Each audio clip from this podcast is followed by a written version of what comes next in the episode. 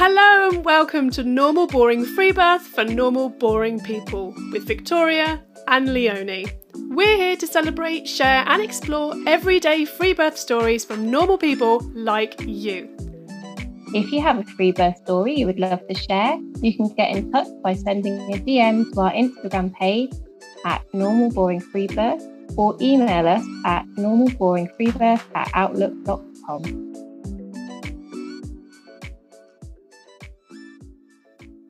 Are you planning to give birth at home but you're just not sure what you need? I didn't know what I needed. There were some things that were essential. So head over to my profile at Free to Birth and click the link in my bio. There you will see you can download my ebook for absolutely free. It's the Home Birth and Free Birth Essentials Checklist. There you'll find lots of tips and suggestions of things that you could use during your birth at home. You can download it immediately, so grab your copy now. Are you preparing a free birth here in the UK, or are you a doula supporting a free birth and you just want more information on how to navigate the medical system? Well, Leonie has a course, Navigating Officialdom. She's really going to guide you through how the system works, how you can make the choices that are right for you, and just give you so much information that will really support you on your free birthing journey. Navigating officialdom usually happens most months. Check out Leonie's page at birthwise.withleonie for further details of how to book and when her next dates are. And in today's episode, we hear from Ashleigh, who shares with us her first two births that were in hospital the first with an induction, the second very nearly in the ambulance, but she just about made it, and then the third, her long awaited free birth at 43 weeks and four days. We loved hearing the details of her stories so much, and we hope you love it too.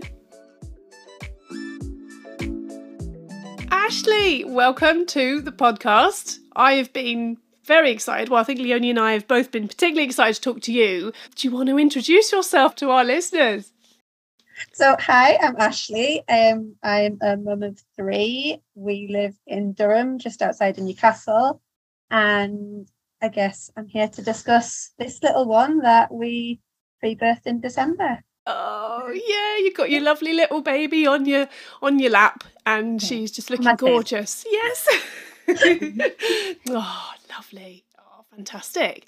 Well, where would you like to start? You kick it off wherever feels good for you. Don't know. I've been thinking about all this, and it was like when I wrote my birth story, I felt like I had to go into so much detail, like going back to pre even thinking about having babies, um, mm-hmm. because I didn't want kids. I think I watched too many horror films when I was little about people with glowing tummies and aliens exploding and stuff like that. And I really did not want to have kids. I wanted, as Peter likes to call it, a pot noodle family.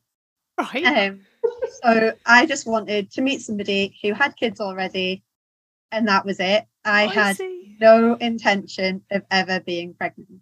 Wow. And then I met Peter, and he had his son already, who was, um, he would have been about 13, 14, I think, at the time. Mm. Um, and I saw how Peter was with Ethan. And after a while, I was like, mm, okay, maybe I want this as well. So mm. we decided that we would start trying for a baby. But because of my history with um like my mental health and like physical health, wasn't really sure it was going to be possible. And then Peter and his ex had fertility issues. So we mm. thought it would be a while. And then we found out I was pregnant.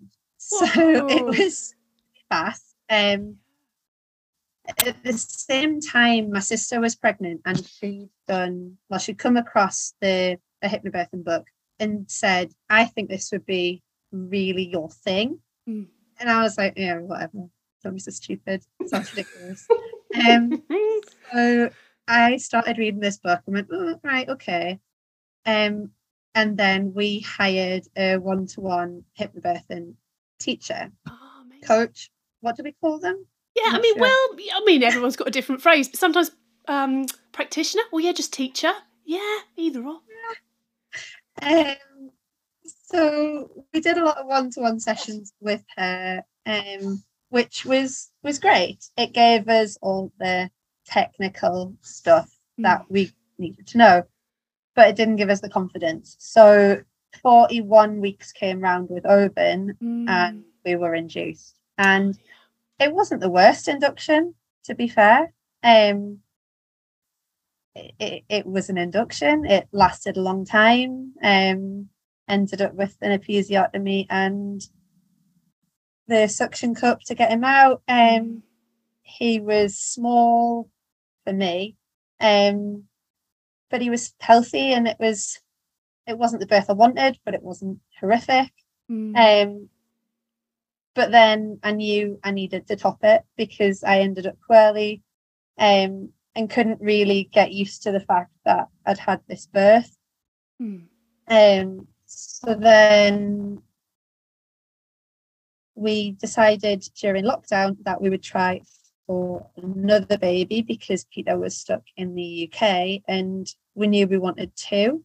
Hmm. Um, we fell pregnant with Olivia really quickly as well. Um, but I knew going in that there was not a shot in hell's chance I would be induced.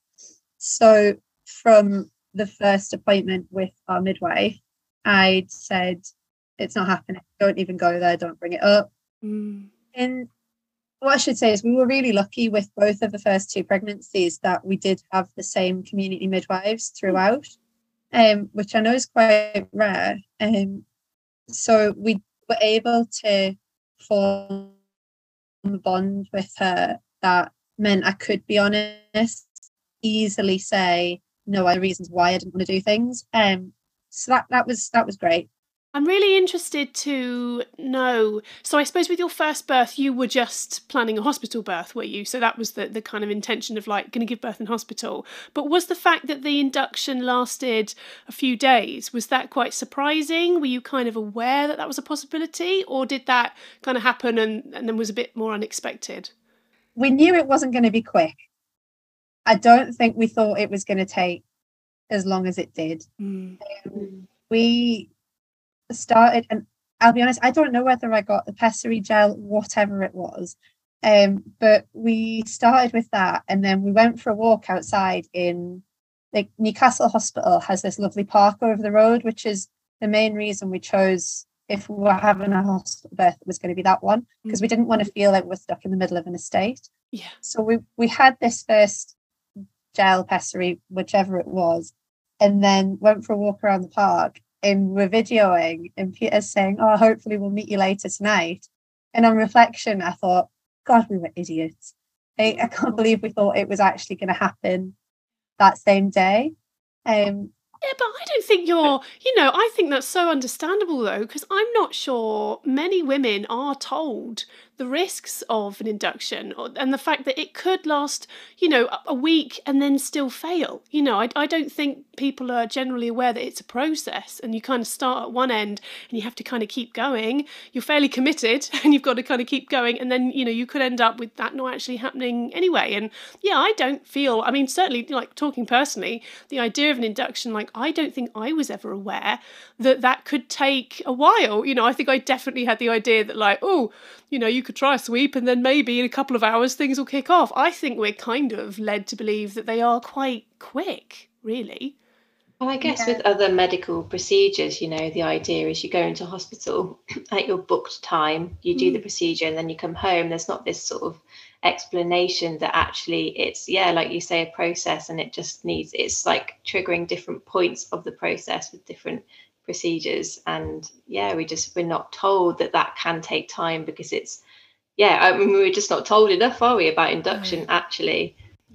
Yeah. So so yeah. So peter said like oh maybe i'll see you later.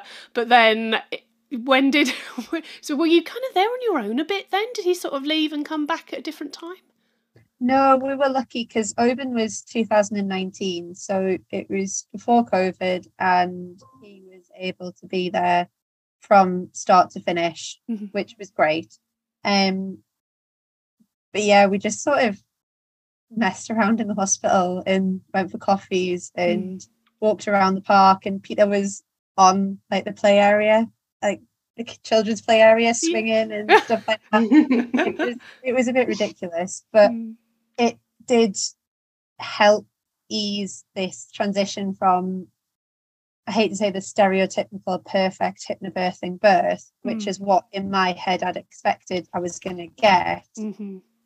To the hospital environment. Um, so it was, it wasn't the worst thing in the world. We hadn't decided on Owen's name, so we sat and had a coffee and discussed, and there was nothing going on, absolutely nothing happening. Mm-hmm. Um, so we got to the induction unit on this Saturday at five o'clock, and Owen was born at quarter to eleven the Sunday evening. So right. it was it wasn't the longest induction, mm-hmm. um, but it wasn't as quick as I think anyone had have expected. Yeah.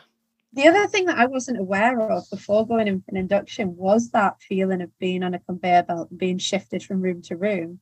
Mm-hmm. I hadn't expected that. And I think that upset me more than the time it took. Um, like going into one room and then, all right, well, we've done this part of it, so we're going to move you somewhere else. Okay, we've done this part of it, we're going to move you somewhere else. All right, and yeah. it, it just fragmented. Felt, yeah. Um, yeah, yeah. I don't think again. I don't think many women are um, aware of that because I think, do you know, even for me, like I don't think it was that long ago that someone was having this conversation about like induction bays. I'm like, well, yeah. w- what's that? And you're like, well, you know, when there's tons of women booked in for an induction and there's not enough space, they're just basically kind of on a labour ward. They might be just in a bed somewhere in a room with other women who are at various stages of an induction or there for various reasons, and they're kind of just sort of left there because it's yeah, it's sort of like a waiting game. It's like right, we're trying this. Bye bye. We'll see how you get on and we'll kind of pop back later, kind of thing. And, you know, that's really not going to help you get in that zone. You know, we really need our own space that's kind of ours that we can really own and feel very comfortable in. And obviously, like, yeah, like you're saying, that's not going to happen if you're being kind of shifted around from one place to the next to another. Like, how are you ever expected to relax, you know, and kind of feel like, you're in somewhere that's safe. You know, you're always, you must have that kind of feeling of like, oh, well, how long am I here for then? You know, how, how can you settle? Or how long until the next person's going to come and stick their fingers up you? Oh, God, yeah. Yeah. And what really struck me just then, you know, you're moving from one place for one part of it to another place for a different part. It's just it's like total fragmentation of the mm. whole process you're not able to really drop deep into the whole experience that you need to because you're just bouncing around from room to room. And it's just like you know we'll go to this place for your you know your toe operation then we'll move next door and poke your knee a bit. And it's just mm. like it's not seeing the whole. Sounds really stressful. I remember arguing with the midwife um, walking between the induction room and the delivery room and saying, but you said that we could do this. And I'm sure it was the gap between breaking my waters and being moved to another room. And I'm sure we said we wanted like a couple of hours and she it was an hour. Mm. And mm. we're having this huge argument in the corridor about oh, an hour. And looking back, I just think that was ridiculous. What, why was I arguing over an hour? I should have just hmm. put my foot down and said, No, I'm not doing it. You cannot put this needle in my hand.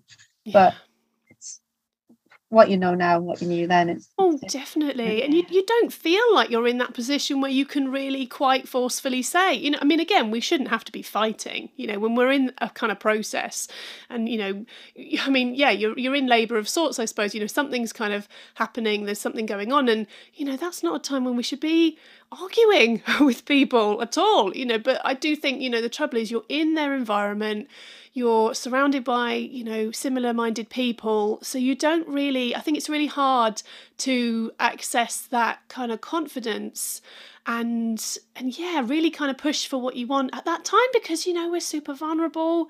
We're just not really in that place and we shouldn't have to be either. So no I, I think you know it's it's really tough. It's really tough and i think we can be quite hard on ourselves after the fact when something like that's happened. And i think yeah you've just got to really yeah, and recognize that it is really hard. It's tough. Like you're not supposed to be a kind of warrior woman and able to fight your corner at those moments. You're you're supposed to be being held by people and kind of, you know, looked after and listened to. So yeah, yeah, it sounds really difficult. I think as well, you know, it might seem looking back like it was just arguing about a tiny little thing, you know, just an hour for the sake of an hour, but I, I feel like in those kinds of moments, it's so much bigger than that because you're in a situation where you're not in control. You are being passed around, you are being probably dictated to about what is going to be happening. And it sounds like maybe you were really needing to get back that sense of control. No, this is important to me. An hour, mm. you said an hour and it's totally understandable. I think you know it's quite difficult to zoom out of those situations when you're right in the thick of it. Mm. and it's just so much more than about just that hour i think. Was there a point where you felt like okay that something's finally happening now? Did were you able to kind of feel like you were getting into the zone? Did, was there a kind of point where you felt a bit more okay yeah this is happening? Um it was awful. Oh. Um, so there's again, we we tried to video um a lot of Owen's birth, but with it being in the hospital, their policies, blah blah, we we got pulled. It's about halfway through, but there's a point on the video where I remember saying, "I just want to feel like something's happening," and then mm-hmm. about five minutes after that, I've got my sunglasses on and I'm buckled over in pain because obviously something has started happening. Yeah. And it's just I look back and it it makes me sad because I just think why did why did I put myself why did I put Owen through that? Because he ended up with the clip on his head. He mm. like like I say, I had the episiotomy, and um, he had this bruise on the back of his head for about a month. We couldn't lie him down. Mm. And it was just awful. Um like I say, not as bad as a lot of other people have it, mm. but for us, it was it was a pretty naff first birth experience. Um, yeah. yeah, yeah, yeah. So it's no wonder when you were moving kind of past that and thinking about yeah your second birth, you were very much. I don't want to do that again. I mean, you know, it's very understandable. Um, so you're saying that, like, yeah, when you met with your midwife, were they? Did you feel listened to? Yeah, I actually did. Um, Good. It, like I say, because we've had the same midwife, um, it you did have that relationship where you almost felt a bit more listened to than mm. if you'd just spoken to a consultant or or whoever. So I think Colette knew from day one because obviously she'd seen us after the birth of Owen as well. Mm. Um, and she knew that I wasn't messing around. She knew when I said this isn't happening again, mm-hmm. it wasn't happening again.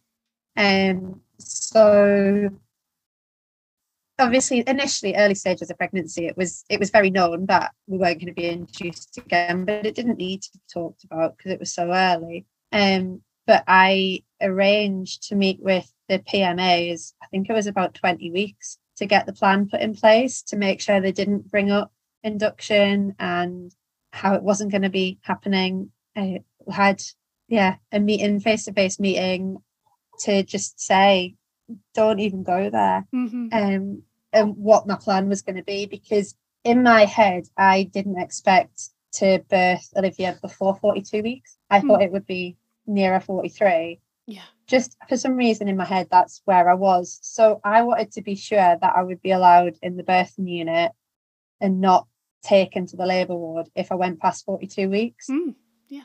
So, what I found really interesting was with Owen, it was very much we are telling you what you are going to do, mm-hmm. or at mm-hmm. least that was how it felt. With Olivia, they were so much more open to what I was saying. Mm. If I said, I want to birth here, they would say, Well, these are the reasons why we don't want you to, but if that's what you want to do, we'll set up a meeting and make it happen. Mm. So I found that bizarre because I just thought if you'd done that two years ago, then maybe I wouldn't be in the situation now. It was two completely polar opposite mm. um, responses from the hospital. But the the closer we got to Olivia's due date, the the more I felt like I had to compromise. Whether I did or not, I'm not sure, but it's how I felt. Mm. Um, and it was something I ended up not talking about for a long time. But at 41 plus five, I agreed to a sweep. Okay. And that was solely because I felt like if I have a sweep and I have this baby, I'm not going to have to have an argument about them about whether I go to the birthing unit or not. Yeah. And it mm. it was solely I had this sweep because I wanted to birth in the birthing unit. And that's ridiculous. Um looking back, I just I, I, I get angry at myself for agreeing to it. And it's why for such a long time I never would admit that I'd had this sweep because it felt like I did it for every single one of the wrong reasons. Um yeah, I don't really know what else to oh. say about yeah, that. Yeah, but oh, honestly, again, though, Ashleigh, like it's not, it's really not you, or it's not any woman who does that exact same thing. Because I hear this a lot, actually. I, I, I hear people, it's like this kind of compromise, this horrible bargaining with someone's body and and their experience because they're so you know, determined to get the birth that they want for them and their baby. It's like this horrible game of, well, how much can I kind of give up then? You know, like what what will appease you? You know, what what mm. can I mm. kind of hand over that will really let you leave me alone? And that's obviously just not how it should be, but unfortunately that is how a lot of women feel. So it is no way any reflection on you it's it's a reflection of the system because if we didn't feel that way you know you know we feel that way for a reason because like you said there's often this yeah it just feels really harsh this kind of like well we'll let you do this we'll allow this.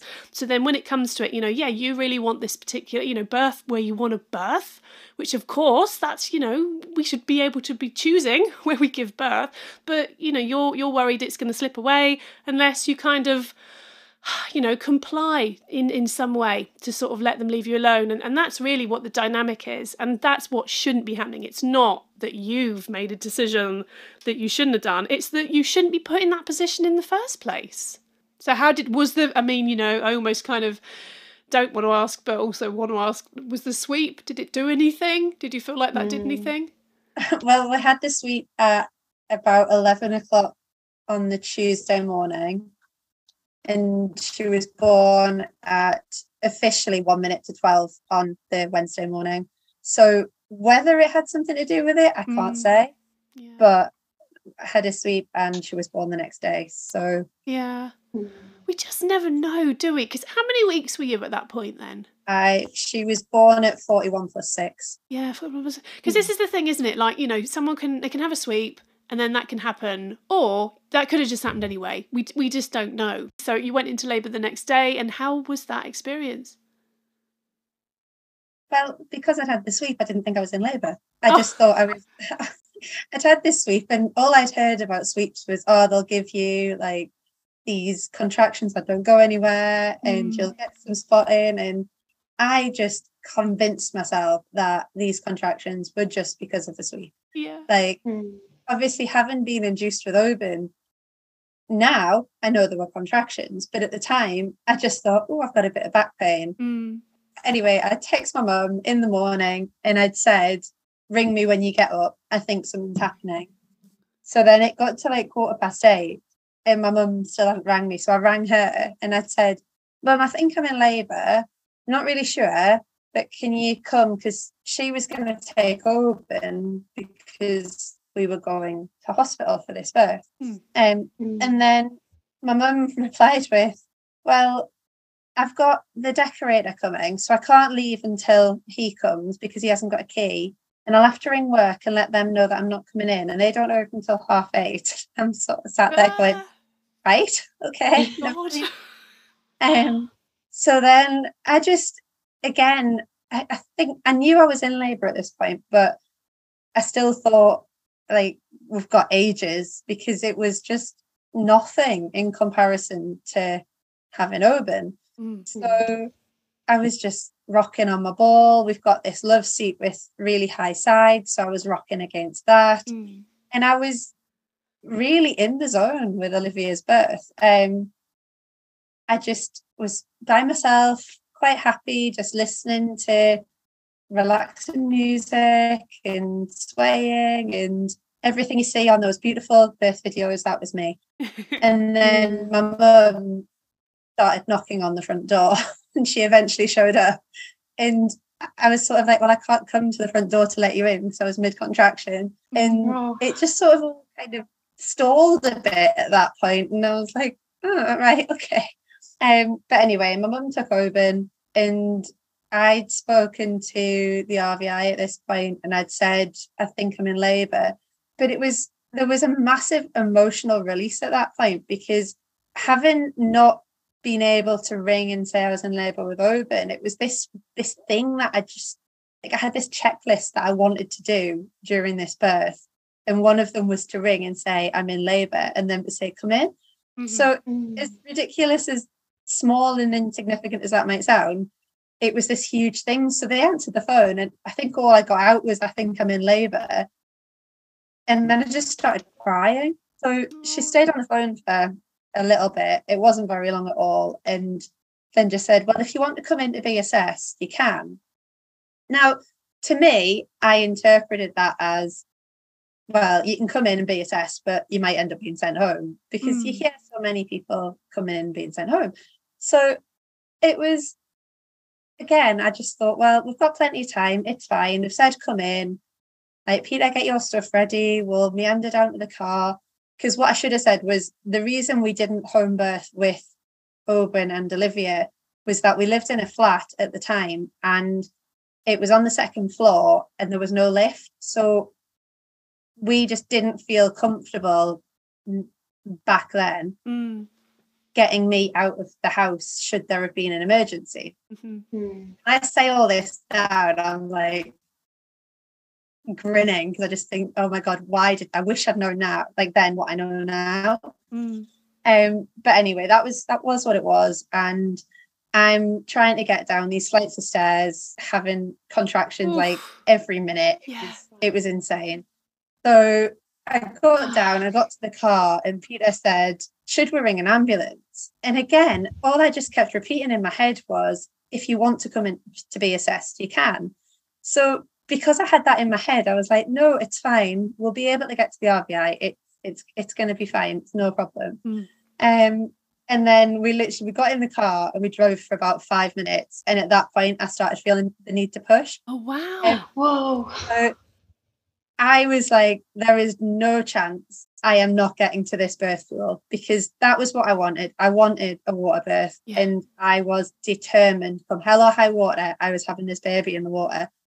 Mm. So we I rang the ambulance in the car, or I rang the paramedics in the car, and I said, um, I think I'm going to have my baby.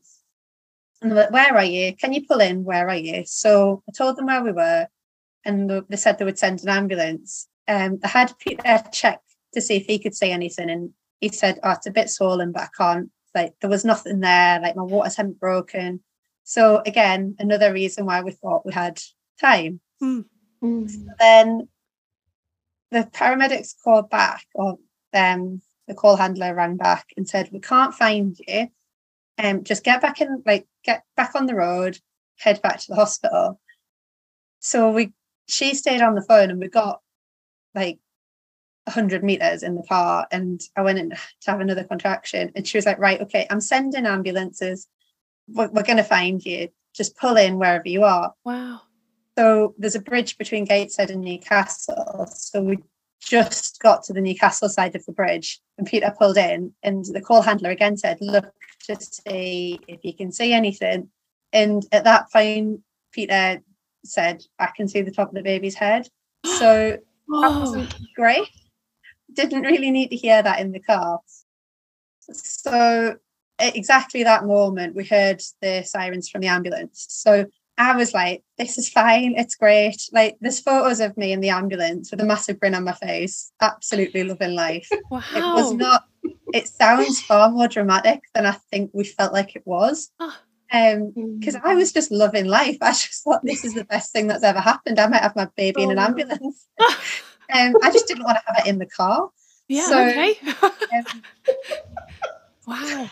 So, so anyway, the, the, the the paramedics arrived, and I'd one thing I'd said was that I didn't want any pain relief.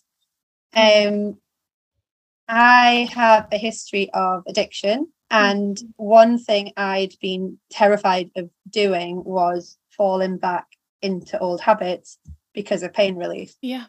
So when I had Oban, obviously with it being an induction and everything, it obviously was very painful. So I ended up having, I don't know whether it was pethidine or diamorphine. I've got his notes and I'm just, I'm not in the headspace to go back through it. Mm. Um, so I was given whichever, and I it took me a long time to forgive myself for that because I felt like mm. it was choosing to put my sobriety on the line mm.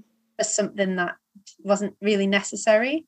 Um, but anyway, I, I didn't even want gas and air or anything for Olivia's birth. But our car's quite low and they couldn't get me out of the car without giving me gas and air. So it was, mm. I ended up mm. getting gas and air out of the car to be put on a stretcher to be put in the ambulance. Mm. And I just felt like I was watching a film. I felt like it was really surreal. Yeah. Um, and like I say, there's all these photos of me like laughing and giggling. And then the paramedic had a look and said, Oh, I can see the head and the placenta. So obviously he got that oh, wrong. Oh, yeah. It made me terrified, like oh, in a heart. Yeah. I was breaking it. Because obviously yeah. like you know that the placenta is not supposed to come before the baby. Yeah. So I instantly I, I was terrified. So I'm lying back. Obviously, I've gone from being upright in the car because I was sort of leaning forward, yeah. almost squatting over my seat. Um, so gone from that position to then lying back on this stretcher and having been told that I could see my placenta. And I can only assume that my body just went, hell no, I'm not I'm not having this baby right now. Um, so they got me through to the RVI, which took about 10 minutes from where we were. And they were not a team that worked at that hospital. So they hmm. didn't know where they were going. I'd assumed because I was coming in on a stretcher that they wouldn't have taken me to the birthing unit. So between the lot of us, we're sort of going, well, let's assume that we have to go to the labour ward. So through the hospital we went, up the lift, through uh, we got to the reception desk told them my name. And it was um, about an hour two hours i guess at that point before i was due to go in to start post dates monitoring. So oh, they said oh well you, you're a bit early for your appointment but go to the maternity assessment unit. What? We're all going no no no. I'm about to have this yeah. She's looking at us like we're daft and then I'm having a contraction. I've got like making whatever noise I was making at the time. And she sort of looked at, I can just remember her face and she was horrified at what was going on. So then she went, right, go through to the labour ward. So we went through to the labour ward. Bearing in mind, this is what quarter to quarter to 12, like midday.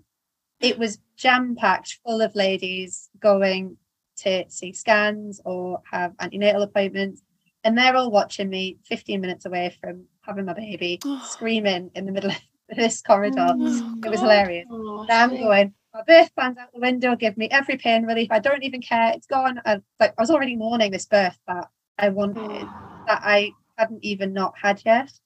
Um, so then we got into the room on the labour ward, at which point they went, Oh no, you shouldn't be here. They're expecting oh. you downstairs. God. So then back in circus, isn't it? Oh my god! back down in the lift, into the birthing unit, through the birthing unit, and then I remember seeing our midwife um, as we what came through the doors, and she was like, "Where have you been? We've been trying to ring you. I've got the call oh, ready no. for you." So um, I got on the bed. I mean, I didn't know any different. I, I don't think I was even thinking about anything. Um, got on the bed and she looked and assessed me and said, Is it plus one?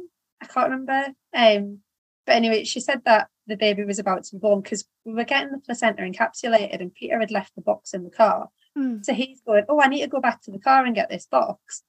And the midwife went, If you go back to the car now, you're, you're going to miss this baby.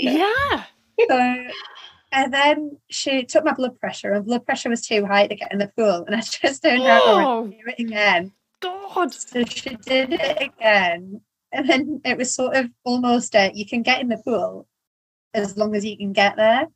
Um, so Peter and I had a student midwife, and she was just amazing. And they sort of stood. I put all my weight on them, and they shuffled me across the room to get into the pool and four minutes later, she was born. Wow. Whoa. Oh my god. It was just amazing. Christ. Um, and I was just like, I couldn't believe that we'd gone from like PSC in our head Oh, on the God. Tyne Bridge to me actually getting all the way to the hospital via everybody room in place to get into this pool for it to then be born in the water. And it was just, I mean, it, I, I can't go in so far as to say it was magical because it was, it wasn't, but um, it was Yeah. everything I'd asked for, I got. Mm, It just wasn't the way I had expected it to be. Does that make mm. sense? Oh my god, what a what a roller What a coaster. roller coaster. Oh yeah. God, I'm, I mean, I'm so relieved that you got in the pool, and it angers me so much that like I can just see it all now. I can just see it being right there, and then this just just ridiculous criteria of like, oh no, your blood pressure's slightly too high. Let her get in the pool. That'll lower her bloody blood pressure. You know, like of course it's high. You've been doing a kind of race around the hospital, Yeah. like from room to the next, and you know, like you said, the paramedics saying, I mean, I'm, I, because you said your waters hadn't broken, so I bet it was like not a placenta that he was seeing, of course, but maybe your bulging waters or something like that. I don't know, but clearly they didn't know, and they shouldn't have said that because, yeah, it's, it's putting a lot of fear in you. But oh my god, don't you just feel? Like that's an amazing example of how our body really goes into that kind of instinctive fight or flight mode, I guess. And, and like you say, you really kind of held on, like until you felt like you could let go. And my God, you know, because I was Yeah. just thinking, like, it's, you know, she's just going to have it now in the corridor. She's going to have it now in the ambulance. No, okay, still going. You know, God, it's I was going for the lift. I, I thought it was going to be the lift. yeah. Christ. Oh my God. I had no idea that, that you had a birth that like intense. Like, God, that's that's amazing. Yeah, but then then that's the unsurprising bit that happened straight after, which was when I hemorrhaged. oh, So then Okay. so there's it's sort of like you look at it and you think, well, I'd had a sweep, I'd run all over the place, Yeah. like hadn't thought I was in labour, realised I was in labour, almost stopped labour, started it again. It, it- to me, I think now looking back, it was probably quite uns like unsurprising that I hemorrhaged, but it was immediate. So then the other thing on my list of things I wanted to achieve from this birth was a lotus birth. Mhm.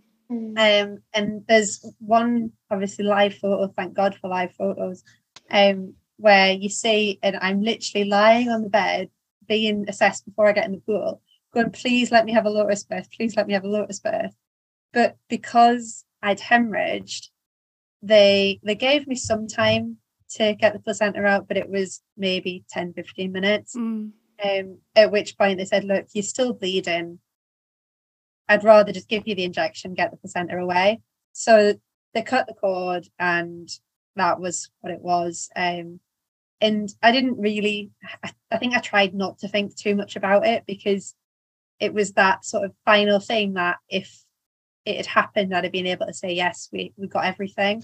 Um, but I mean, it, it wasn't the end of the world. She still, I think she was attached to a cord for 13 minutes. So it's not, I, mean, I wasn't yeah. Disappointed. That That's a, that's a long time medically speaking. I mean, we know it's like not, you know, we, we can leave that. We don't need to cut it. But but yeah, medically speaking, that's a long time. I really think they classify um, delaying that cord clamp by a minute. I, I think it's that because uh, that's something I had on my notes was that they delayed the cord and then you look at the timestamp and you're like, oh, by one minute. Okay, great. Is that a delay? Doesn't really feel like it is, but yeah, I mean, 13 minutes is pretty good going in that environment. I feel. But wow. Yeah, and I, I think I have to say that this student midwife, she she got it.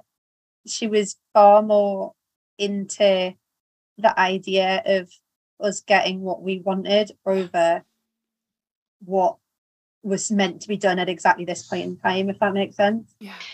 Um, how were you feeling, Ashleigh, when you were hemorrhaging, when you were bleeding? What were you? Oh, I was fine. I was Yeah. absolutely fine. Um, Okay. and we've we've looked at the photos and we we don't think that I lost as much blood as they estimated. Mm. Um, and obviously, I'm really tall. I'm not the thinnest person in the world. I've got a lot of blood to lose. Um, so I, I think I think it was probably overestimated. Mm. Um, but they gave me a catheter and put me on a drip, and that was all pretty miserable. But yeah. it was what it was. And it was COVID as well, so that kind of was a bit shit because obviously Peter went home and he stuck on a ward with a few other people and it just all felt a bit nah. That makes sense. Hmm. It's just a bit, it's a bit flat, isn't it? You know, I mean, yeah. really, you want those moments afterwards to just be like rejoicing and snuggling up together and, and you, get, oh, these awful, awful restrictions that were, yeah, still really moments ago in our kind of lifetime um, of just separating people like that afterwards. I just think is so, it's just so awful. Um, but yeah, I mean, God, what a what an experience. I mean, so so like, wow. That's a good question. Mm-hmm. Um, I'm just wondering because I'm just remembering that point where you were in the car and um, her head was starting to come. Do you feel like you are? I mean, I know that it's happened, so it's a bit of a weird question. Like, if you could go back in time, would you do the same thing again? Like, do you feel like you are you know, at peace with all of your decisions to leave the car? Because I know you said you didn't want to have her in the car. Um, do you still feel that way? Do you, you know, what are your reflections looking back? Or are you just totally, you know, is it all okay? Um, it, to be honest, it is in my head now. Olivia's birth is okay. I think the only thing I would have potentially changed was it would have been really cool to have had her at the side of the Tyne Bridge yeah. I think yeah. would have been pretty awesome. Yeah. Um, but I think the way I work, like I just visualize this pool birth so much yeah. Yeah. that I think had I not got to the hospital, got in the pool, even though I was only in there for five minutes, yeah, I don't think I would have been able to sort of settle. Mm-hmm. As ridiculous mm-hmm. as that does sound. No, it doesn't sound ridiculous to me. No, no. no no, I was just curious. Um, yeah, it doesn't sound ridiculous at all. It sounds like it sounds like your body was really clever, and like Victoria said, you know, you were just waiting for that point until you could just finally let it all go and let her come out.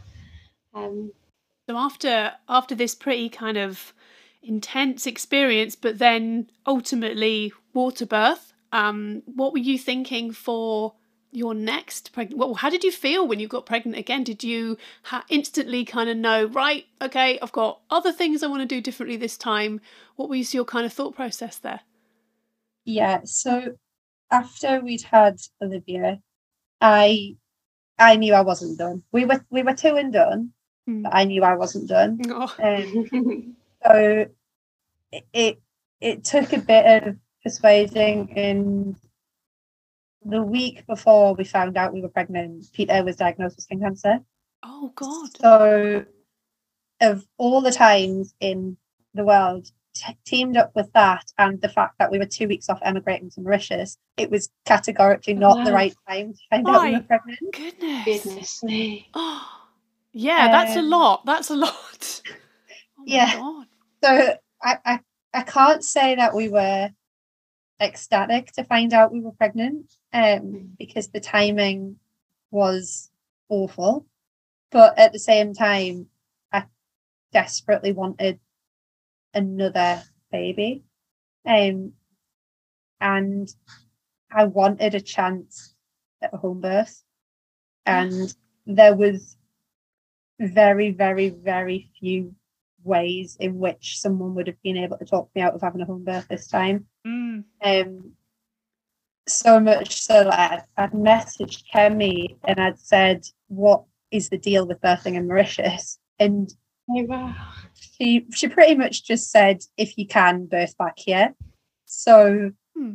we made the decision to stay in the UK. We were still going to emigrate, but then when we found out we were pregnant, we decided that it would be better to stay here and then I would get this home birth. But obviously, because we were emigrating, we sold the house. Had we been able to stay in that house, we would have been able to have a home birth with a midwife. Because we couldn't, and we ended up having to move areas to get one of the only rental properties available up here. we fell under a trust that still, even now, are not supporting home birth. Oh no way! Okay. Yeah. Um, so there's there's quite a few of us up here who have met with the head of midwifery, and there's a lot of people who have argued for home births, and nobody has got anywhere, as far as I'm aware.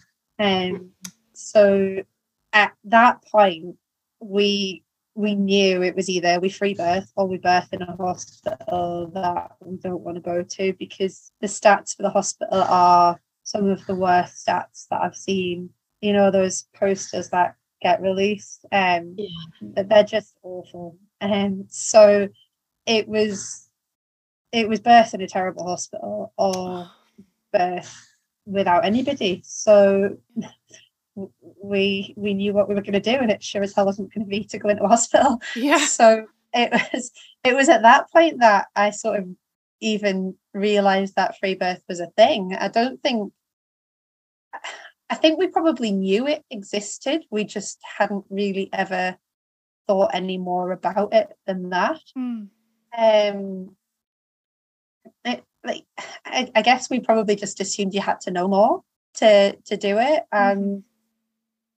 It it just seemed unattainable for for us, just random people that didn't really know very much to to have a baby at home without a midwife. Um, but then we started looking into it more um, and we joined Samantha Gadsden's free birth group and done that. We obviously followed people like you two and um, just sort of felt around the idea to see if it was a fit for us and it was it just it made more sense to us than doing anything else and it came to a point quite early on where we discussed between the two of us and said even if midwives were available i don't think we would have brought them in because mm. we just felt that that was putting more danger almost in our path.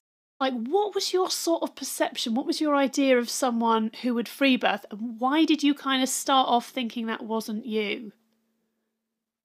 Um I just I I haven't got a lot of confidence in myself. Um and I just thought people who free birth must fully believe in themselves and have the most amazing relationship with a partner and live just a I guess more authentic life than me. I am very follow the pattern. So yeah, I just I don't know, just not us, I guess. Um we I, I, I honestly don't know. Yeah, it's a tricky one. I'm just really, it's always so fascinating to me that kind of we have, I feel like we have this image of what a free birther is.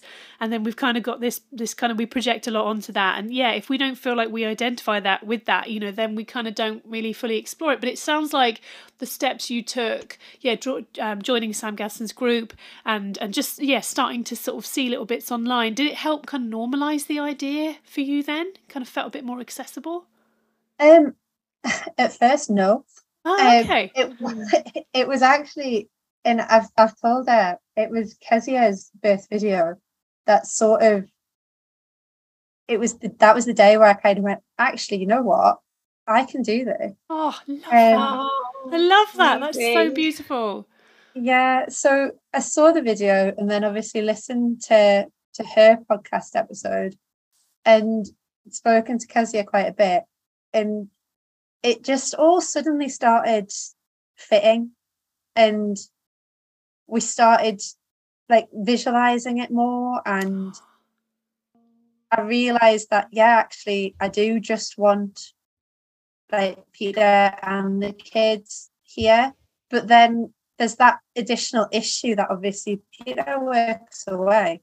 Hmm. so for at least seven months of the year he's not here. So for me it was at that point where we sort of were like, whatever scenario we do, whether it's home birth with a midwife or a free birth, we needed a doula. So I just I needed the right doula. So we started exploring and there just was nobody available in our Oh, area. no. So I'd got in touch with um with one of them and asked her to put a post out. And that's how we found our doula Beth. Oh, Beth lives about an hour away, so it wasn't it, it didn't feel the most ideal, but Beth was the right fit for us and we just we were able to build this wonderful relationship where I felt like if Peter wasn't here, Beth was the perfect person to step in and be a birth partner. Um, it I felt really lucky that we were able to pair with the right person. Um, and Beth formed a really good bond with the kids. Um, it it just felt like if Peter wasn't going to be the person here, Beth fit exactly in the same in the same way that he did. oh. So yeah, um and then came the wait, I guess. what was your so i'm interested to know what your kind of contact was with your your kind of antenatal appointments and things like that were Oh, you yeah. seeing a midwife like regularly were you doing that No. oh okay So we um we did. We started off with the community midwives in Gateshead because we were still there technically at the time. And then uh, as far as I understand it, you can stay and choose whichever community midwife you want. So we'd stayed with the Gateshead team because we already knew them. But obviously, because we were birthing in Durham, they sort of said, well, really, you're going to have to transfer to Durham's community midwife team because if anyone is going to come out or if you are going to need to go into the hospital in an emergency, you're going to need to be under them. Mm. And I didn't want that. So we stayed with Gateshead until 25 weeks. And at that point, we went to Mauritius for a month. And while we were away, obviously we had no involvement with any midwives, any consultants, any hospitals, scans, anything. I was just able to be me, pregnant person, plodding Mm. around, getting in tune with their baby. yay And I loved that. Fast forward to the last week while we were away, and I started getting really anxious about coming home Mm. because I knew that I was going to be transferred from this team to that team. I was going to have to have all these conversations again about how I wanted this birth, but because you weren't offering it, I was going to have to birth this way. And if I decided to have a free birth, then they weren't going to be happy. And yeah, all of that. So I spoke to Peter and I just said, do we need, do we feel like we need this involvement from community midwives? And he just said no. Um, so we just made the decision in Mauritius that we were just going to say no to the rest of it. We'd already declined growth scans because Oban was third centile for me. So they wanted us to have growth scans, which we agreed to with Olivia, but they were miles off with Oban. They were miles off again with Olivia. Mm. So we just said no. Um, it caused me a lot of relapses with my eating disorder um, and just my mental health generally because you can't help but feel like the size of your baby is related to what you're eating. And it really got in my head. So we, from day one, we said we weren't going to accept the growth scans, which obviously we got all the dead baby card threats thrown at us and this, that, and the next thing. And it was pretty shit, but we we knew we weren't going to do the scans. And then Peter said, let's just not do the midwife appointments either. And I said, sounds great to me. oh it's amazing Um, I think we had our last community midwife appointment at 25 weeks. And Mm. then, apart from because one of the non-negotiables for Peter with having a free birth was that he wanted a midwife to come and see us afterwards. Mm-hmm. They wanted somebody to come out, check the baby, and just check that both me and baby were fine. So we found an independent midwife um, local to us who, again, was just amazing. Got a really lovely bond with her before the birth as well. So it didn't feel like a random stranger coming into our house. Yeah. And yeah.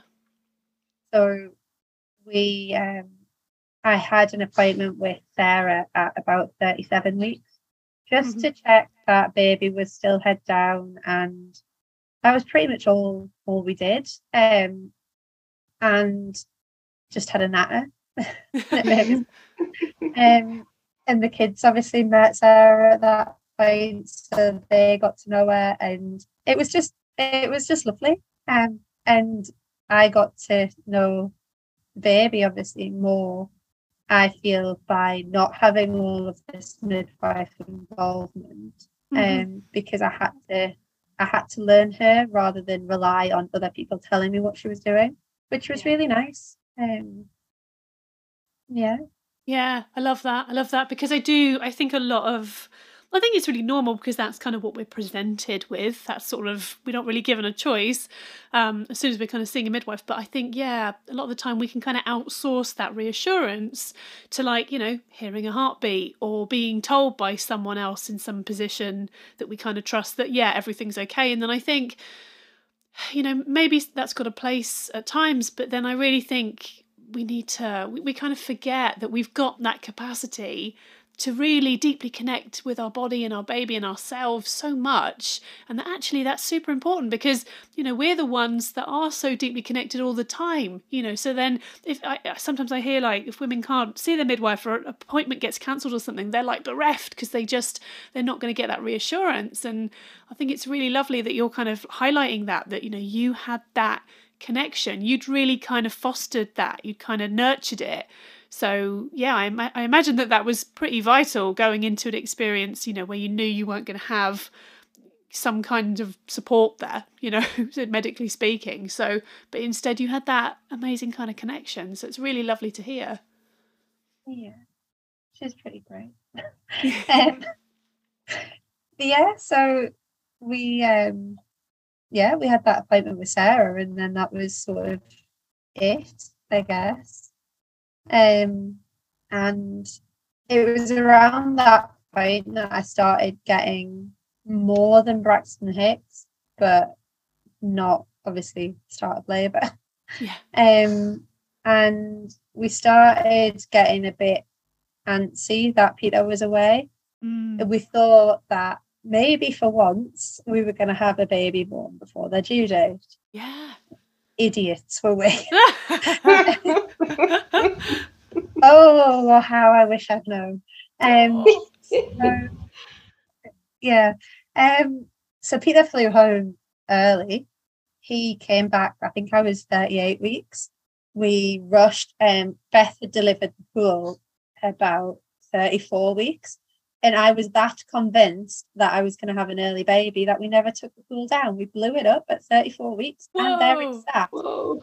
Oh, 10 weeks. Wow. Um, oh, oh my God. Um, honestly, I just, what an idiot I feel like. Oh. Um, because no. we, we put the cats in the cattery because I was so paranoid about the cats popping this birthing pool. Oh, yeah. That I was like, no, no, they're going to have to go in the cattery. So that cost us a fortune. Oh, no. Because um, I thought, oh, they'll go in for two weeks and then they'll come back out. We'll have a baby. It'll all be fine. Um, but they were in there for seven weeks. oh wow! Whoa. Oh god! they probably thought they'd been moved out. yeah. Did oh, yeah? God. They were not happy when they came home. Oh no! but it was yeah, it was worth it in air mm. quotes, I guess. Oh yeah. Um, so Peter Peter came home and we just got in the zone and I forced him to listen to every podcast and every podcast episode and every everything that I had been looking at or watching and I can't I can't remember the amount of times I made him watch Kezia's birth video, but it was a lot.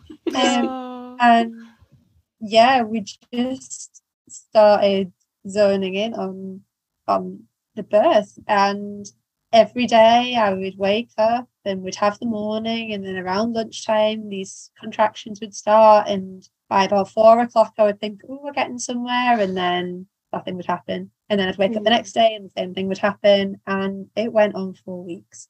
And eventually it was sort of like, is this ever going to happen? Then there was the Saturday. I was, so I was 43 weeks exactly. And I'd been having more pains than I had been. So we'd message Beth. Beth had come up. We sat and watched whatever rubbish there was on the TV at the time for about four hours. And again, they fizzled out. But I was so convinced because Beth had come all the way from Catterick and like we all felt like there was a baby coming that night that when I went to bed and it didn't happen, I, I just woke up even more deflated that next day. Oh, yeah. So it was at that point that we'd started considering going in for monitoring. Yeah. Um, just I, I don't know what I thought I was going to achieve by going in for monitoring, if I'm honest. Um, but I think because we hadn't I hadn't visually seen a scan for such a long time, I almost feel like I needed to see her to to just sort of touch base, I guess. Um, and then maybe that maybe that would do something. I was kind of at the point where I thought if I go in for monitoring, maybe it'll help, maybe it won't. But whatever I'm doing right now isn't doing anything. Um, because I just felt like something wasn't right. Not that I thought I had to do something to start the labour, but just that something somewhere wasn't lining up. Um, so we went in for that monitoring, and I'd I, I remember I spoke a lot to you, Leonie, and mm. I'd said bef- before agreeing to go in, I say agreeing to go in for this monitoring, there was no pressure whatsoever from them. Um, I think they'd almost forgotten that we existed because I was still booked with the Newcastle Hospital, even though we lived in Durham, so we're birthing under Durham, and my community midwives had been Gateshead. so I think Newcastle had just genuinely forgotten that we existed mm. because they hadn't seen us for such a long time. Um, yeah. So I'd got in touch with them and I set out in great detail what I would, what I wouldn't agree to, how I wanted the, the appointment to go. Um, I was going to be wearing headphones the entire time. I only wanted to see like one set of people. I didn't want different people for different things. Mm. Um, and I expected some pushback from the RVI with an email like this. And all I got was, we'll set you an appointment at this time on this date at this place. See you then. Um, which was like, okay, didn't expect that. Hmm. So we rocked up to the RVI on the tu- Tuesday, I think it was. I can't remember. Um, and we were met by the PMA who had seen me towards the end of Olivia's pregnancy. And she'd given me a good talking to because, like I say, I was convinced I was going to go past 42 weeks. And Lucy was just amazing and was like, We've got all the faith in you. We none of us think you're going to go past 42 weeks. You just need the faith in yourself. And she just she made me feel really calm and although she had nothing to do with the birth, it just that one appointment that I'd had with her, she just helped, I guess, in some way. I'm not sure what. So anyway, when I went to do this monitoring for Alana, met by Lucy, and Lucy talked us through who was coming to do the scan, how if there was any changes I wanted to make to the plan that I'd put in place, um, and that she would stay with us and sort of be the go between, I guess. Um, and it worked really well. So the clinical director came and did the scan and explained to us that baby was fine. but he did say there was little to no waters and that the placenta was functioning fine, but that he couldn't guarantee that it would do its job during labour. So mm. I was like, what the f-? um, yeah. Um like instantly it sort of was like, I don't really understand how that can be. But again, you fall back into that position of, but you know more than me. Mm-hmm. So yeah, we we sort of all sat around. I because I was there because we, we had no intention of going back for any more monitoring. We agreed to do a trace, and well, they offered, and we said yes. And the trace was fine. She was she was absolutely perfect, and so there was there was no problems, I guess. Um, and like I said, this was the Tuesday, and the the clinical director, we were chatting to him, and like we'd been honest and said, like, you're not going to get us in now. You, it doesn't matter what you say to us. We're not going to change our plan at this particular moment in time. Mm. And he he accepted that, and there was no no real pressure from him. Um, and all he said was, obviously, I'm not happy with what you're doing, but um, it would make me happier if we put a plan in place. And we just sort of went, you know what, that's fine. We'll put a plan in place. Putting a plan in place doesn't mean that that plan has to happen. Mm. It just is something that then they're happy. So then we're not getting the pressure from them to do anything. Yeah. So he'd said that his idea of a plan would be to bring me in for a planned C section on the Monday. So wow. I would have been 44 plus two at that point. Yeah. He was giving us mm-hmm. another five and a half days, which I think was, whilst it was still putting a plan in place, I think for them to voluntarily give us until 44 plus weeks mm. was quite good, I guess. Mm. Um, at least that's how it made me feel because yeah. I didn't feel like there was this pressure to have a baby tomorrow yeah. or even like the next couple of days or even make a decision. Sorry ah, oh, I just, it still makes me so angry and frustrated that, like, it would make me feel better. Me, as the man over here who's not pregnant, who's not about to give birth, I want a plan to feel better, and it's got nothing to do with what you want to do. And, and like, why is the plan your plan? It's not my plan. you know, you're not like, and again, it's like that kind of having to compromise. And even if we say to ourselves, like, right, yeah, we'll make a plan, but I know I'm not doing that, but we'll just kind of do that to sort of keep you happy. Again, we shouldn't have to be doing this because it's not being supported by people who are listening to us or totally respecting what we want.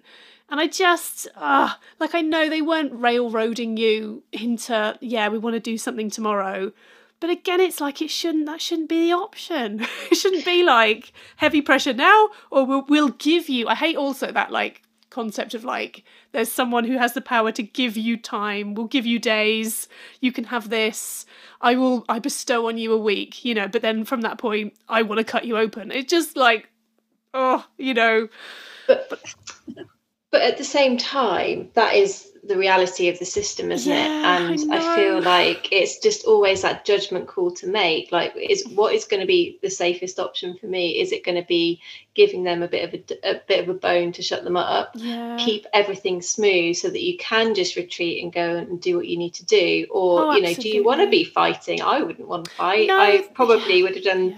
The same as you, Ashleigh, and just yeah, it's not okay that we need to appease people, but at the same time, I feel quite strongly that keeping things smooth as possible yeah. um, is a real good way to protect yourself because you're so vulnerable. Even if you've made the active choice yourself to go into the hospital, you're still, yeah, having conversations with people who are saying yeah, things like, "We'll allow you this" and "We'll give you this," and it's just that power dynamic, isn't it? So I think going in with that awareness of we might need to play a bit of a game and do make some kind of compromises even if you know like you say you're not going to actually do that plan just saying look on paper we, we've sorted it everything's fine and you know bye and then you can just go and do what you need to do well that was hmm. it is we, we left and then within about half an hour i realized that the monday just wasn't going to work because we didn't have childcare oh so, yeah. so within like half an hour of leaving the hospital i'd emailed and said actually that plan that we only just put in place, that's not going to work for us. So um, can you give me a ring tomorrow and we'll we'll set something else. Um, and uh, obviously I got in touch with you, Leonie, and I yeah. said, this is what they've said to me. What the hell? What do I even make of this? I don't even understand. Um, so you'd taken it to the clubhouse that night. Yeah, perfect timing. Oh, I can't I believe it. yeah, couldn't have been more perfect timing if mm. we'd tried. Um, and it was great. And I must have listened to that episode like that because I, I did listen in on the night, but then mm. I listened to it again after it finished, and I just kept listening to that same bit over and over again. Mm. I can still remember like the words that Kemi and James were saying and it just gave me this massive boost of confidence in that like actually this is fine. Like what what they've said to us is just crap. Um and it, it yeah it's all going to be fine. And clearly it was. She was. if anyone's um looking for that episode of clubhouse it's the one about post dates there's lots of good information there. And yeah i think just having because you know the narrative from the hospital is so strong then to counter it with some other information that can be useful i'm so glad that that happened um, on that same day that same evening so that you could just balance everything. Because i think it's so easy to just you know be in that situation where you've had an appointment with somebody and they they tell you what within their kind of parameters is the truth. And then you come out of that and go well hang on a minute you know you start probably questioning everything and it's undermining your confidence. And you go well what you know what do i do then? Is this true? I don't know. You probably know more than me. Do you? I'm not sure. And then just to have somebody else say well actually have you considered this? And you can just yeah i feel find real find real reassurance in that balance. So I'm so glad that you got in touch and that yeah, we could take that question to Clubhouse and listen to it. Anybody, it's a really good one. They're all good episodes, of course, but yeah, the post dates one yeah, we'll we'll put a link in the show notes to it because there's such a wealth of information there, and there's like so many backdated episodes, aren't there? Also about so many different mm. subjects, yeah. um, and it generally happens every Tuesday, doesn't it? At eight pm yeah. GMT time. time. Yep, gym time. yeah. and um, yeah, so so yeah, do join and uh, and listen in if that sounds good for you. But I'm I'm interested, Ashleigh, too. Then, so so they had a plan, you knew their plan. Did you have a plan that was beyond just waiting, or were you just happy to wait, or what was your kind of thinking? Yeah, our plan was to just ignore them. Yeah. our plan was to say, yes, that's fine, we'll agree to this, and then just not go. Um, mm. we had it been the Monday, we would have rang on the Monday morning and said we weren't going. Mm-hmm. Had it been the Tuesday, we would have rang on the Tuesday morning and said we weren't going. We we knew we weren't gonna agree to a section. Um, we had agreed in theory to like I mean be- between me and Peter, not between us in the hospital, um, we'd agreed that we would do monitoring twice a week mm-hmm. just because it felt like we were doing something. Um yeah. Because at that point I was so pregnant that doing the basic day to day, let's go to the park, let's do the ironing, all of that stuff was getting it was just getting me annoyed. Um, and, and, you had two other little ones as well. Yeah. busy. Yeah, yeah. yeah. well, it was it was like the nursery runs and stuff. I'd been really lucky when Peter had come home. He'd taken over everything.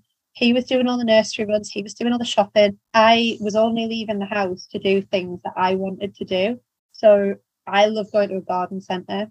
I'm a total garden centre obsessive. I I love them. I would spend every day walking around a garden centre Oh. So we would go to a garden centre, but you're still getting those. Oh, so how long have you got left? Oh, I was due four weeks ago. Oh, and they've let you go that far? Ah, just let you. punch them. Yeah. they don't let you do anything. Um, so I got then to the point of I, I just didn't want to go out. So I felt like by doing monitoring, I was going somewhere where I knew what to expect.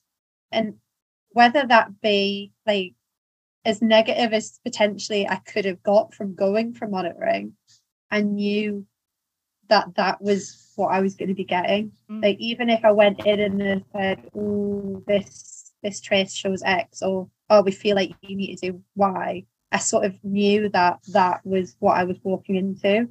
Whereas, like going out and seeing family and stuff was just annoying at that point.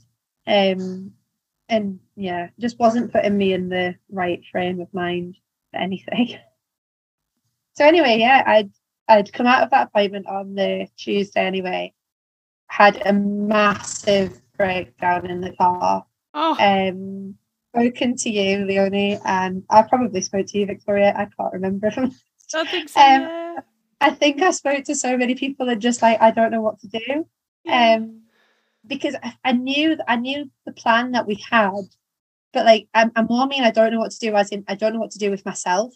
I, I felt really, I had all this nervous energy, and I didn't know, like, actually at that very very moment in time what to actually do, like that day like do i go home do i go shopping do i go for lunch do i what, what do i actually do mm. so yeah because that's the thing like you don't want to be too far away from home just in case you're about to have your baby but at the same time it's like well can i you know where how far away is too far? Like can i go to the park? Is it you know the toilets in the park? It's like yeah I, I, really relate to that feeling of just not knowing where to place yourself and you know do you kind of carry on with your normal life? You do something that's going to make you feel really good? Do you like have a rest? You cook all your postpartum meals some more yeah hard to know what to do in that time i think yeah and i can't actually remember what we did do I know we had an argument in the car because Peter had work to do. And I was oh. like,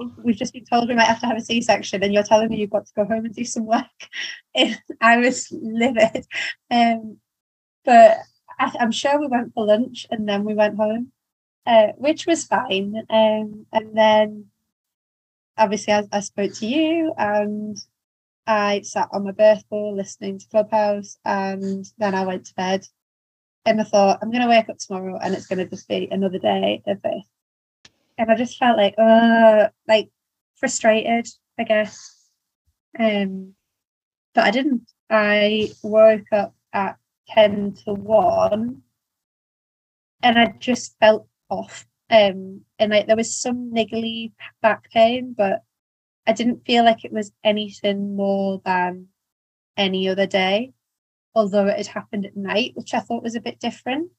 Um, and then I tried to get back to sleep and couldn't get back to sleep. So I came downstairs and put on whatever random Christmas Hallmark movie was on Netflix and sort of watched that and fell asleep. And then I think it was about five o'clock in the morning. I text Beth and said, something's happening, but let's see how things go when the kids wake up. And then at half six, I text and said, Things are definitely happening. I've got my TENS machine on. Let me get back to you and we'll see sort of if, if anything's progressing. Beth texted back and said, I'm on my way. I'll be up in an hour. So Beth arrived at eight. Peter had taken the kids to nursery at seven thirty, and I was hoovering, just hoovering around, hoovering. Because my biggest fear was that all these wonderful birth videos that I was going to get were going to show the kids crap in the background. uh, I wanted to make sure that the TV was clean, that the mirrors were clean, all the toys were away, um, that there was no crisps on the floor. So I was just pottering, hoovering, tidying up everything.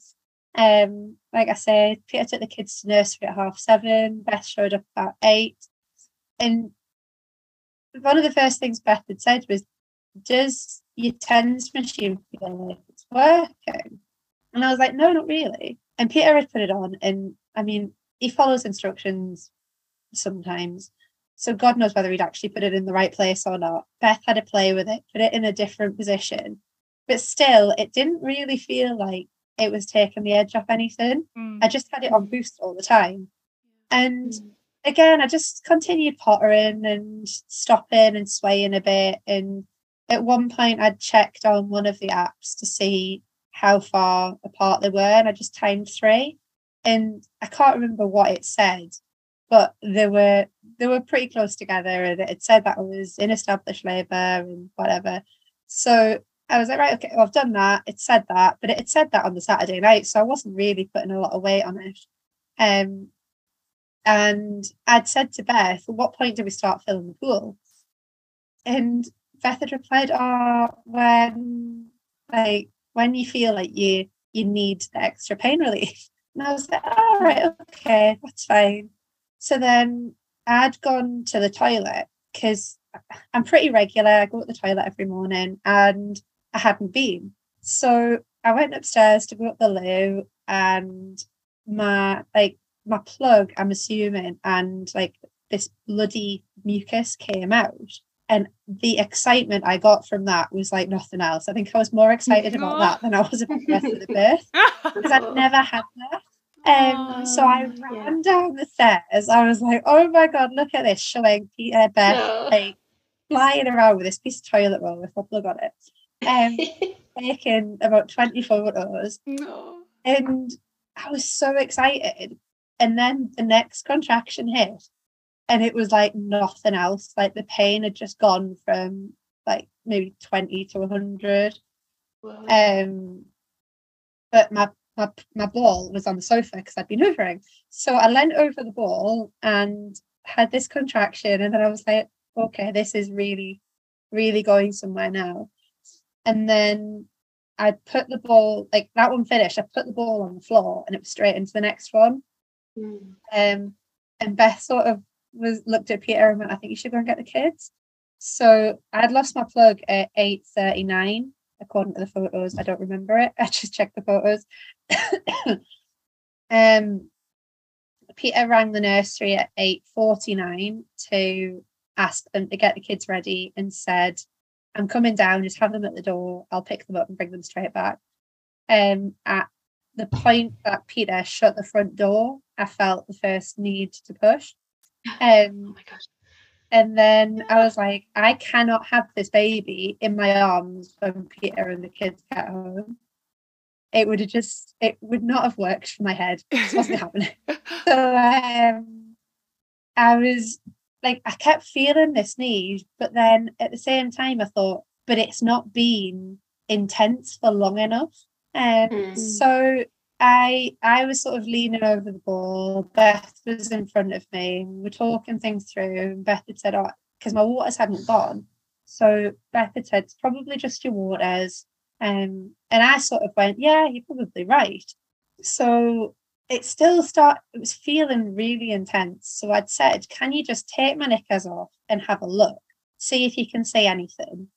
So that's what Beth did, and we we just sort of continued on um, for a few minutes and then the kids walked in and like my throat's gone really dry. so the kids walked in and it was the next contraction. Beth was just behind me. And then I heard, Ashleigh, I don't think you're going to get in the pool. And I went, yeah, I don't. I, hadn't realised until a couple of weeks ago that I said, yeah, I don't think so either. Mm-hmm. Um, and then Beth had said, Peter, can you come over here for a minute?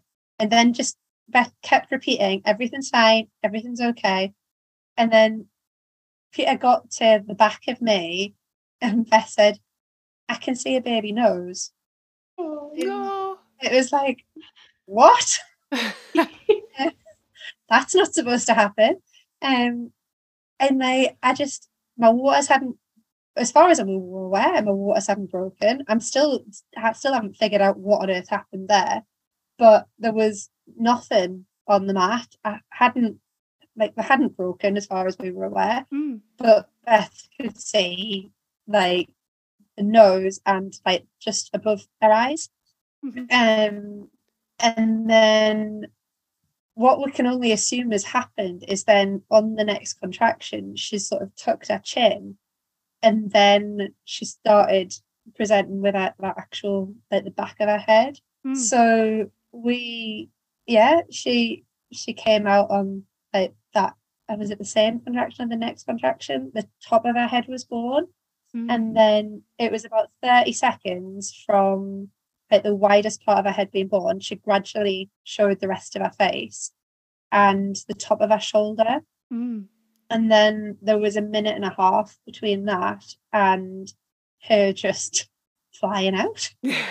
um, but I, I, I, remember what I found really strange and that I hadn't expected was that Peter told me she was coming. So obviously, her head had been born, but then Peter said, "Oh, here she comes," or something along those lines, and then I felt the contraction. Mm. So it was really mm. weird that like she started moving before I felt anything. Yeah. Yeah. I just that really bizarre. It's really interesting too that little pause. You know, I think a lot of women don't really kind of perhaps appreciate that that's going to happen, but it's yeah, it happens for a lot, doesn't it? They, head's born, there's that little kind of wait, and then they might maneuver, they might kind of shift around, and uh, and kind of reposition slightly, and then yeah, it can be the whole body, but yeah, it's just um, God, so different from from like what you've experienced before and so amazing that yeah everyone got to see that and i remember i can sort of like picture it too because we saw your mm. video and all your kind of christmas decorations around you yeah. and stuff and the tree up and things but yeah, oh, yeah. oh amazing amazing that Did... tree's still up by the way is it is it that extremely glittery silver christmas tree oh. that was bought as a, um, a temporary christmas tree because we couldn't put the full Christmas tree up because of the pool. Oh, oh yes, of course, yes. Did um so did Peter catch your baby or did they just meet the floor or did you get them? What happened? Yeah, so Peter caught her. Oh. Um which was I felt at first, so Beth told me when her head was coming through. So I was the first person to touch her. Um, I put my hand on her head and then sort of felt her or had a hold of her while the rest of her head was born. Mm. And then Peter, bless him, sat there for a minute and a half waiting for her to shoot her. Hands ready to catch her. I was just going to say, what I do remember from your video is that there was a fair bit of meconium. Yeah. Which was really interesting because, you know, common occurrence, especially with a baby who is, you know, kind of post dates because they can just have a mature gut, just make a bowel movement. But how did you feel about that? Was there any concern for you? Were you just aware of this already? Was it something that you kind of um, had come across and learnt about while you were pregnant? Well, again, Leonie had counselled me through many a meconium issue in the few months prior to the birth. Um, because it was something, yeah. it was something that I did worry about for a while. Um, Peter, when um, when Peter and his ex-wife had their son, meconium was the cause of problems, and she ended up having a um, an abdominal birth, and there was a lot of issues after that, and mm. it all stemmed from meconium. So there was a lot we had to to think about before um, the birth with the whole aspect of meconium, mm-hmm. but we both felt really confident from again conversations with Leonie and the again clubhouse and different mm-hmm. podcasts that we'd listened to about the chances of something bad coming from meconium being present um mm. we, we just we, we felt okay about that risk i know it's personal to everybody but yeah. we we just felt like it was it was going to be fine yeah yeah i mean the the risk is very low isn't it of it causing like an actual complication. Um, there's that amazing article I feel like everybody shares about this um, by Dr. Rachel Reed, that the curse of the mm. meconium stained um, liquor. The liqueur? Liquor. or liqueur, I think. Liqueur. liqueur, I think. We'll put I'll put the link to it. It'll be much more yeah. clear in the notes. But yeah, fantastic article about that. And you know, she highlights that, you know, meconium can be swallowed really harmlessly when, when the baby's swimming around in the womb because it, it's just the product of the baby you know there's no kind of um, immediate like risk or danger with that. It's the aspiration of it. It's the breathing it in. It's the inhaling it. And i like how she points out that actually if we kind of have that knee jerk reaction of like, oh, there's meconium, right, you know, we've got to be really kind of, um, we got we kind of now overmanage this birth, we could actually perhaps cause that baby to gasp while we're doing something, while we're kind of intervening, which then could actually create the problem that we're trying to avoid. So there's a kind of argument there for like actually treating that labour really gently and kind of keeping things very calm and allowing them to take that kind of first breath in a, in a really kind of relaxed manner when you know we've we've had a second to maybe just wipe their face a little or kind of just make sure that they they they've had all that kind of squeezing of all the fluid out when they're kind of being born um, vaginally also. So there's a kind of a lot to consider about it. It's not just a kind of knee jerk reaction of like oh yeah that's definitely dangerous. But yeah oh amazing. It's good you knew that. Yeah um I think yeah had we had my waters broken i don't think we would have um changed the plan really. Yeah. Uh I still, I, I, would love for somebody to actually tell me at what point my waters broke because I yeah. am still baffled by that. Yeah, but I was thinking about that. Didn't the at the appointment? Didn't the uh, consultant say that you had low water? Yeah. Yeah. So I so, don't know. I just not. I don't know much about it, but maybe there just wasn't much to more water. Yeah, yeah maybe. Yeah because there was like when you watch the video, you can see there is obviously part of um part of the sac around the top of her head, mm. but it doesn't really ever seem to pop. like pops a loose term, but um, there's all this stuff comes out with her shoulders, but nothing happens before her head, and I just didn't expect that. It's odd. Yeah. Um, but I do love that in that pause between her head being born and the rest of her, you can see everything coming out of her nose and mm-hmm. her mouth. Mm-hmm. And I just, I think it's, I think it's really beautiful that you can see that. Yeah. yeah. Just yeah. things you don't expect. Yeah. That's just the great design of it, isn't it? It's just that all that squishing, and that kind of compression, and then that, then yeah, clearing all their airways, getting all that fluid out. It's all yeah, great little function of what's supposed to happen. But like you say, it's really lovely to be able to see it. You've got a great video. We'll we'll um, make sure people can see that as well. But yeah, and it was so lovely. So um, your children were were there, weren't they? They did see. Yes. Yeah. Aww. Um, Urban, when you when you watch like the full videos back, you can hear him say, "Oh, do I need to hide now?" Like as her head's being born. So he sort of leaves the room and then he's just walking back in as the rest of our body's born. Mm. So it oh, a shame in one respect, but he was still there. Um, and he got to cut the cord, which he still talks about. Mm. And he he still he, he feels like he was there, which is how he feels about it's the most important thing. Yeah. Um, and Olivia Olivia just sat and watched the whole thing as if she was watching the TV. It was it was really just boring for her. Um, well, it was so fast, wasn't it? You know, they've just they've gone to nursery in the morning, then twenty minutes later, or whatever, very soon they get their coats on and get picked up, and then there's a baby. It's yeah. so cool. yeah. Um, and then they were they were just loving the fact that they got to use the pool for the rest of the day. So, ah, oh yeah, just, of course. Because yeah, obviously, because we we had started filling the pool, but I never got in it. So uh, Oban probably spent about five or six hours in it. Well, they've been looking at it for ten weeks, haven't they? That's right. Eyeing up the paddling pool. Yeah. oh, uh, so lovely. It, it, felt, I felt like really.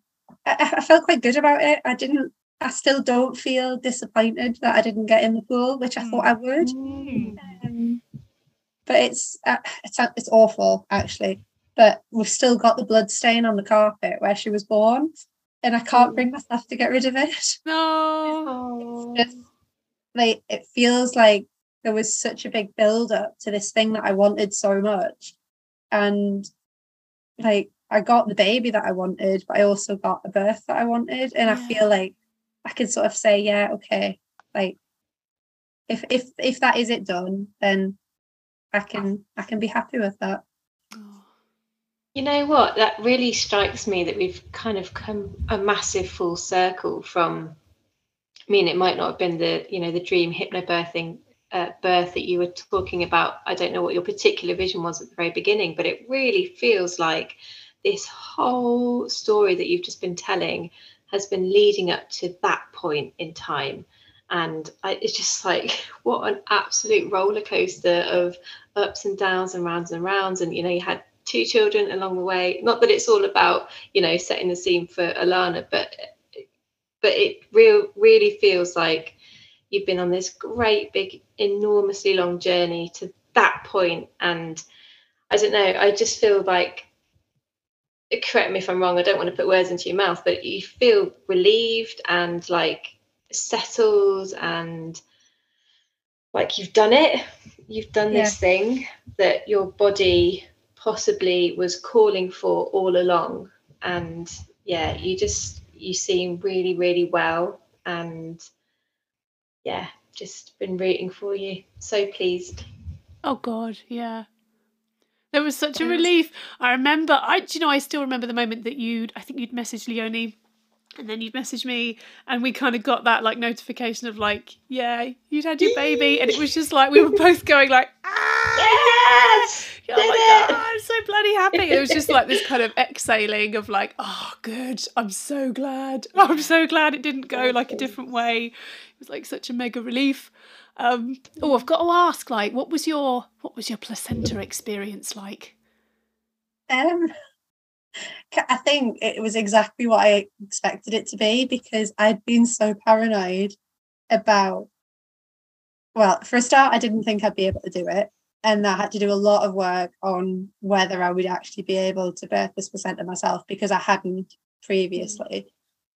But then I then convinced myself that I could do it, but was absolutely convinced it was going to end up down the toilet and I so became paranoid and bought more disposable bedpans than I, I, I, yeah, I still got them. It's ridiculous how many I bought, but I was paranoid that I was going to lose this placenta. So after I'm sure it was 90 minutes, it still hadn't come away. I I was fine. I hadn't moved. I just sat in the same position from when she was born.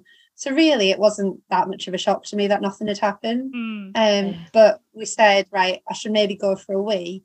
So I waddled through the toilet and put this bedpan in the toilet because I, I was convinced this placenta was going to be born on the toilet. And I sat down, and the second my legs hit the toilet seat, out it came. Oh wow. Ah, wow So it was, I didn't, I literally didn't have to do anything. Wow. I I didn't do a single thing for this placenta to come away, and it was just it, it tied it up perfectly. It was that was it. Like I'd, I'd done it. Like Yeah. and I think I knew I could birth Alana, but I was still slightly unsure that I could birth the placenta. Mm. But I'd done that, and I was like, oh my god, I can't believe it. Um. So yeah, then she sat attached to it for an hour. Because we were sending it away for encapsulation, we had been advised we shouldn't leave it for more than 30 minutes. So we, we pushed that a bit. Um, but because it needed to go, we needed to ring the courier to say, come and pick it up and everything. We we were happy with the amount of time that she was attached to it for. Mm. Um, so I tied the cord tie, or and cut the cord, and it was just great. Mm. Yeah. Yeah. And so beautiful yeah. Amazing. Amazing story. I think it's really interesting too. I keep coming back to like, I feel like with your previous births, there were these little details, and like Leonie kind of mentioned that, you know, it really matters when you feel like you're not quite in control and you've got other people kind of calling the shots and putting restrictions on you. You know, you really, there are certain kind of little bits that you just think, okay, yeah, but I'm having that. That's going to happen. I'm going to get in the pool. We're going to do this. But it's almost like with this one, you know, well, you didn't get in the pool, but you were kind of able to let go of these things because I feel like there was a bigger, a bigger experience and a kind of yeah, the birth was sort of it wasn't in those details, and I mean really like you know you called the shots with all of it, so I think there's that kind of feeling for me of just you weren't too bothered about the details of this because everything else was kind of like it just went how you wanted it to. Yeah, the only thing we don't have is a video that can be easily pieced together too.